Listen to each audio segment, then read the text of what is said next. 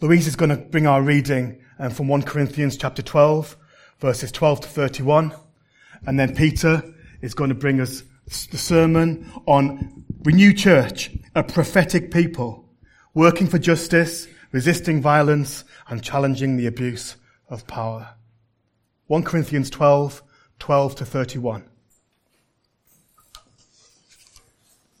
Unity and diversity in the body. Just as the body, though one, has many parts, but all its many parts form one body, so it is with Christ. For we were all baptized by one Spirit, so as to form one body, whether Jews or Gentiles, slave or free. And we were all given the one Spirit to drink. And so the body is not made up of one part, but of many. Now, if the foot should say, because I am not a hand, I do not belong to the body, it would not, for that reason, stop being part of the body. And if the ear should say, Because I am not an eye, I do not belong to the body, it would not, for that reason, stop being part of the body. If the whole body were an eye, where would the sense of hearing be? If the whole body were an ear, where would the sense of smell be? But in fact, God has placed the parts in the body, every one of them, just as He wanted them to be. If they were all one part, where would the body be? As it is, there are many parts, but one body. The eye cannot say to the hand, I don't need you, and the head cannot say to the feet, I don't need you. On the contrary, those parts of the body that seem to be weaker are indispensable and the parts that we think are less honourable we treat with special honour, and the parts that are unpresentable are treated with special modesty, while our presentable parts need no special treatment. But God has put the body together, giving greater honour to the parts that lacked it, so that there should be no division in the body, but that its parts should have an equal concern for each other. If one part suffers, every part suffers with it. If one part is honoured, every part rejoices with it. Now you are now you are the body of Christ, and each one of you is part of it. And God has placed in the church first of all apostles, second prophets, third teachers, then miracles, then gifts of healing, of helping, of guidance, and of different kinds of tongues. Are all apostles? Are all prophets? Are all teachers? Do all work miracles? Do all have gifts of healing? Do all speak in tongues? Do all imp- interpret? Now eagerly desire the greater gifts. Amen. Thank you, Louise. Let's just pray together, shall we?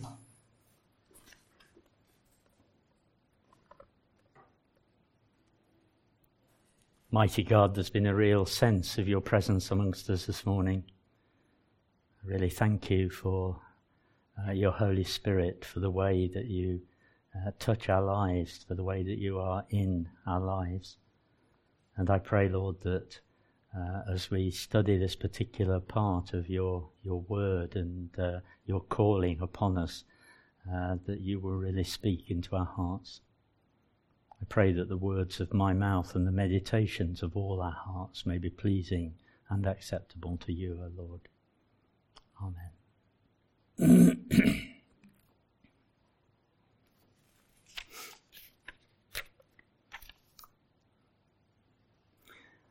We're the most connected generation ever in the history of humankind.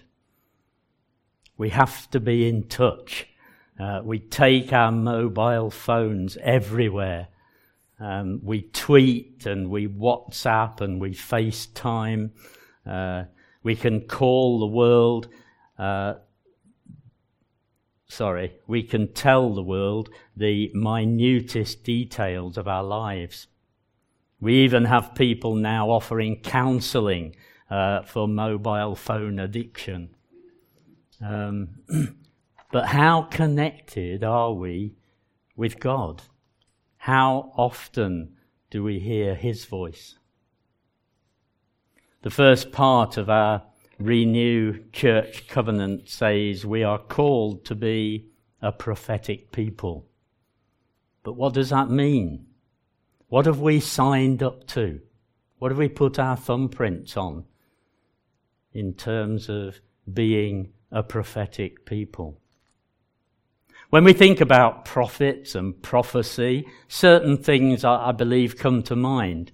Uh, the first thing probably is the great Old Testament prophets like Isaiah and Elijah and Ezekiel and Jeremiah, who God raised up to proclaim his word to Israel, his chosen people, and to the surrounding nations.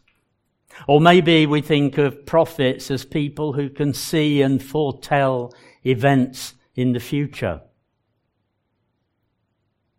But we're not great writing and preaching prophets of Bible times. And we're not fortune tellers, as far as I know. Uh, I don't think there's anybody here who would claim to be a fortune teller, reads the tea leaves and that sort of thing. But um, I don't think that this is exactly what being a prophetic people means uh, for us today. When we look back in the, the New Testament, we, we find Paul writing, as, as we just read, to the Corinthian church about God given gifts which the Holy Spirit brings, he says, for the common good, for the good of everybody, for the whole church and beyond. Wisdom, knowledge, faith, healings, miraculous powers and among them is the gift of prophecy. In fact, Paul goes on to say in 1 Corinthians, a couple of chapters further on, he says, Follow the way of love and eagerly desire the gifts of the Spirit. Eagerly desire those spiritual gifts which the Bible says the Holy Spirit has available for us. And then he says, especially prophecy. Eagerly desire the spiritual gifts, especially prophecy. How many people here are eagerly desiring the gift of prophecy? How many of you are actually eagerly desiring any of those spiritual gifts that we talk about in the, in the Bible? We should be desperate for the Holy Spirit to be poured out upon us and to release these gifts in our lives and in our church's life. Eagerly desire. Eagerly desire, especially prophecy. Why does Paul rate prophecy above all the other amazing gifts of the Spirit? I think it's because prophecy involves hearing and then making known the heart and the mind and the intentions of God. It involves being in tune with God through the Holy Spirit. It's hearing God speak and repeating what he says. It's interpreting to our present generation what God is saying in His Word and through His Holy Spirit. Prophetic people are called to speak out into the world, to warn, to challenge, and to transform people's thinking. We are called to be a prophetic people. So our renewed constitution, our renewed covenant, sorry, says that as a prophetic people we will be, as Alan said, working for justice, resisting violence, and challenging the abuse of power. Working, resisting, challenging. These are positive, active words. These are verbs. This is something that we do. Being prophetic people calls for action. Now, you might be thinking that that sounds a bit political. And I would agree with you. But it's also totally biblical. It speaks out of God's heart for His world. Bishop Desmond Tutu, who spent years working to bring down the evil apartheid regime in South Africa, once said this I don't know what Bible people are reading when they say religion and politics don't mix. You can't read the Bible and say that it hasn't got anything to do with politics. I think he's right. If by politics what we mean, I'm not talking party politics here, if by politics what we mean is creating a fair and just society where everyone is able to achieve their full potential, that's politics. That's biblical. That's what it means to be a prophetic people. We have to work for that in our world. The Bible clearly reveals God's heart for how society should be ordered and organized. Read the prophets. I mean, actually read them. You know, some Phil's just finished the Bible in a year. Can you remember the prophets? Bit of a while back. I mean, if you read some of what these prophets are talking about, it's political. They call for justice. They challenge unfairness and inequality. They call for peace and truth and concern for the poor and the downtrodden. We need to hear the voice of the prophets in our world today. More than that, we need to be the voice of the prophets in our world today. The prophet Micah says, What does the Lord require of you? Do you want to know what the Lord requires of you? To act justly and to love mercy and to walk humbly with your God. Listen to the prophet Amos speaking to the nation of Israel. This is to God's people. This is like God speaking to the church. You who turn justice into bitterness and cast righteousness to the ground. You trample on the poor and force them to give you grain. You oppress the righteous and take bribes, and you deprive the poor of justice in the courts. Doesn't some of this resonate with what goes on in our world today? He calls them to hate evil, love good, maintain justice in the courts. You can't say it's not political. All of those you can find in Amos chapter 5. That's one chapter when Amos is railing against God's people, saying, You're getting it all wrong. You're not listening to God. Then Jeremiah. This is what the Lord says Do what is just and right. Rescue from the hand of the oppressor the one who has been robbed. Do no wrong or violence to the foreigner, the fatherless, or the widow, and do not shed innocent blood in this place. Lord, how much innocent blood is being shed in our world today? This is what it means to be a prophetic people. To stand up and speak out for justice for truth, for righteousness, for mercy, and for peace, to stand against oppression and exploitation. Can we be those people? We must be those people. Paul writes again to the Corinthian Christians The one who prophesies speaks to people for their strengthening, encouraging, and comfort. 1 Corinthians 14, verse 3. So prophecy, the prophetic word, is also for instruction and encouragement, for strengthening and comfort. Prophetic words speak into the church, into individual lives to build up and to support. Paul says, For you can all prophesy in turn so that everyone may be instructed and encouraged. We can all be encouragers. If and when we encourage one another and support one another, we're being that prophetic people.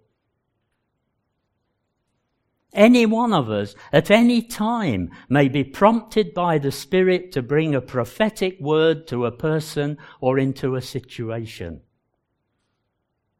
Prophetic words can also guide us into right and righteous courses of action. The Holy Spirit prompts us what we should say or what, what we should do.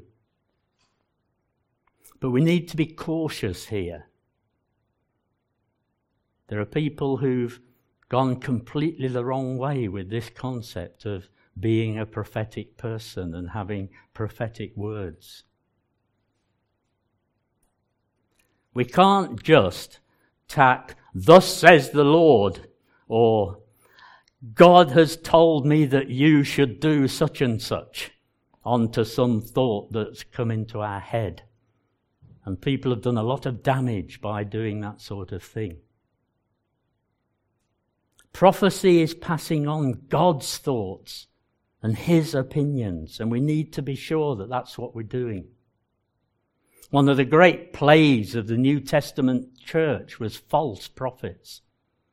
People coming with false teaching, seeking to control and subvert the true gospel. If you feel, and, and some of you do this sometimes, I know, because I, I know that it happens.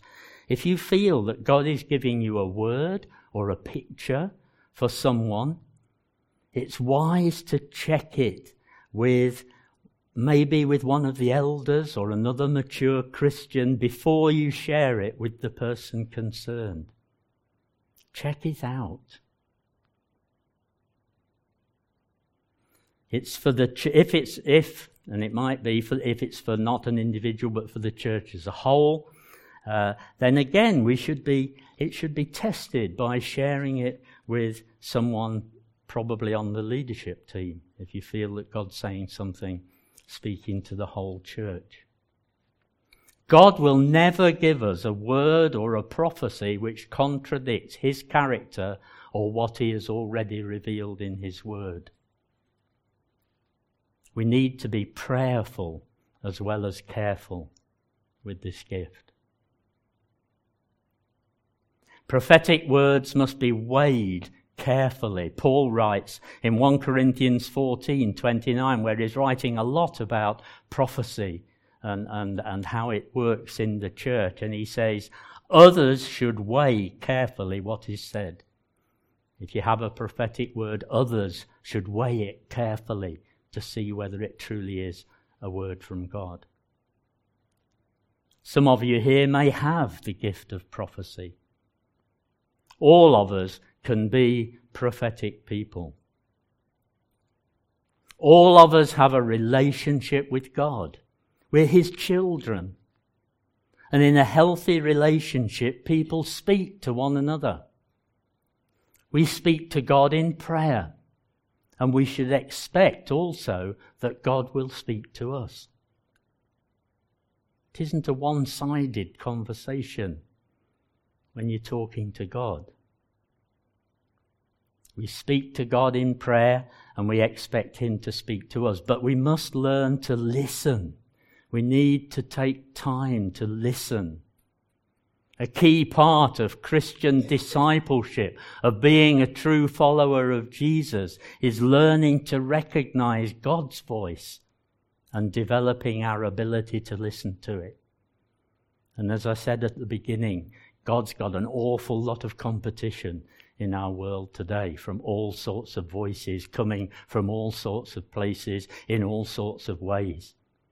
And nowadays you can start World War III with a tweet. So we need to be careful. We need to be listening and we need to be prayerful. The Apostle Peter wrote, For prophecy never had its origin in the human will, but prophets, though human, spoke from God as they were carried along by the Holy Spirit. Can we be those people who lovingly encourage and support one another in whatever trials and hardships we may face? Yes, we can be. We already are in many, many ways. In terms of the renew covenant, I keep saying, co- yes, it is covenant.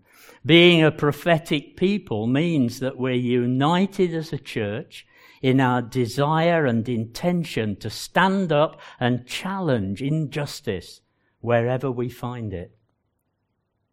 To work for peace and reconciliation, whether that be in our individual lives, in our families, in our communities, in our nation, or in the wider world, wherever we can be those peacemakers working for truth and justice and reconciliation. That's what we need to be doing. However, the opportunity may present itself to us. We need to be helping and supporting in practical ways those who are poor and needy, those who are disadvantaged, those who are oppressed. We need to include the excluded. We need to welcome the stranger, the alien, the asylum seeker. This is what God requires us to do and to be as individuals and as a church family. This is what it means to be followers and disciples of Jesus. Being a prophetic people doesn't just mean hearing God speak to us, it means doing something about what he says. Jesus said, Why do you call me Lord, Lord, and not do what I say? That's a challenge, isn't it? You know, we stand and we sing wonderful worship songs and we praise Him, but do we do what He says? And James wrote, Do not merely listen to the word and so deceive yourselves. Do what it says. If we take the Bible seriously, if we take it as God's word, we need to take seriously what it's saying. And if it's saying that we should act and live and have characters in a certain way, then that's what we need to be doing. And we need to be guarding ourselves against anything that diverts us from that path. This is an old story, and I've used it before, but it illustrates something that I think we need to be aware of. In 1971, our money was changed from pounds, shillings, and pence to the decimal system. And a young minister was asked by his vicar to go around a series of meetings talking to people about the coming changes. And at one meeting, a woman sat in the front row and was chattering all the way through his talk. And eventually he'd had enough and he turned to her and said rather sharply, This will affect you too, you know. And she looked back calmly and said, No, it won't. I'm moving to Great Yarmouth. well, it's funny, yeah, but are, are we like that as a church? God is talking to us about what He's planning and what we need to do and how things need to change, and we're not listening and not understanding that it affects us too. That each of us actually has a part to play.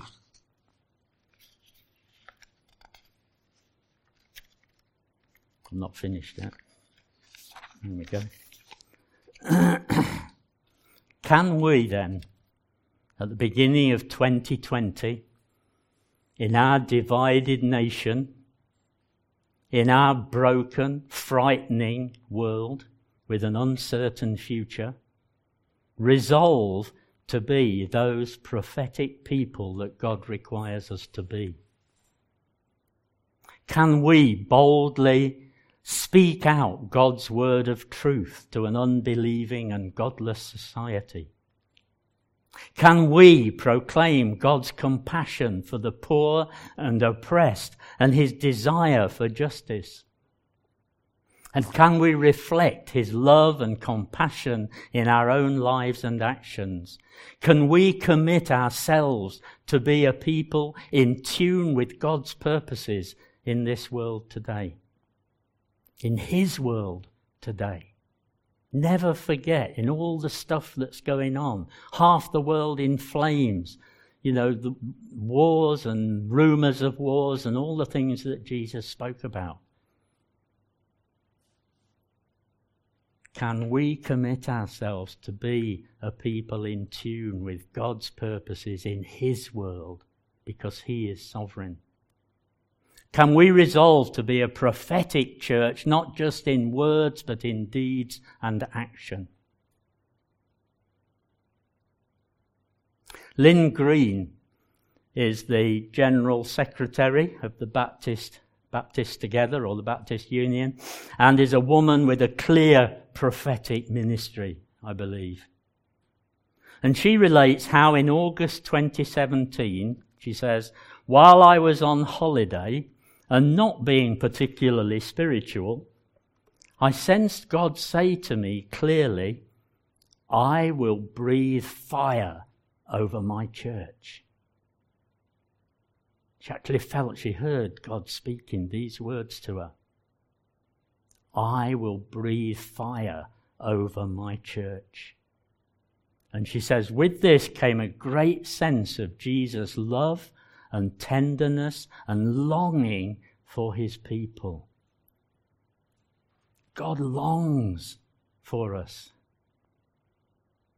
And later, she reflected on what God breathing fire on his church might mean. She writes, What I sense is the holy fire of God's love and compassion, of his justice and mercy, of God's presence, renewing and empowering his church. This is a prophetic word, I believe, a word from God to his church, to his people, for this time in which we live. This is as important a word for us now in this age, I believe, as anything that Isaiah or Amos or any of those people had to say. We sing a song, and actually, I'd been thinking that we might finish with this song, and then when Alan sent the list of songs through, he'd actually chosen this song to sing. So I think that was a prophetic word, don't you? It's by Rend Collective, and it says, Set your church on fire. Build your kingdom here. Let the darkness fear. Show your mighty hand. Heal our streets and land. Set your church on fire. Win this nation back. Change the atmosphere. Build your kingdom here, we pray. That's a prophetic song. It's the heart cry of a prophetic people. May it be our heart's cry too as we go forward together into this new year. Lord God, will you breathe fire into your churches in this land? Lord Jesus, will you set renewed church on fire? Will you kindle a fire in our hearts? Will you pour out your Holy Spirit upon us in new ways as we respond to your call for us to be a truly prophetic people from this day on. Build your kingdom here, Lord, we pray. Amen.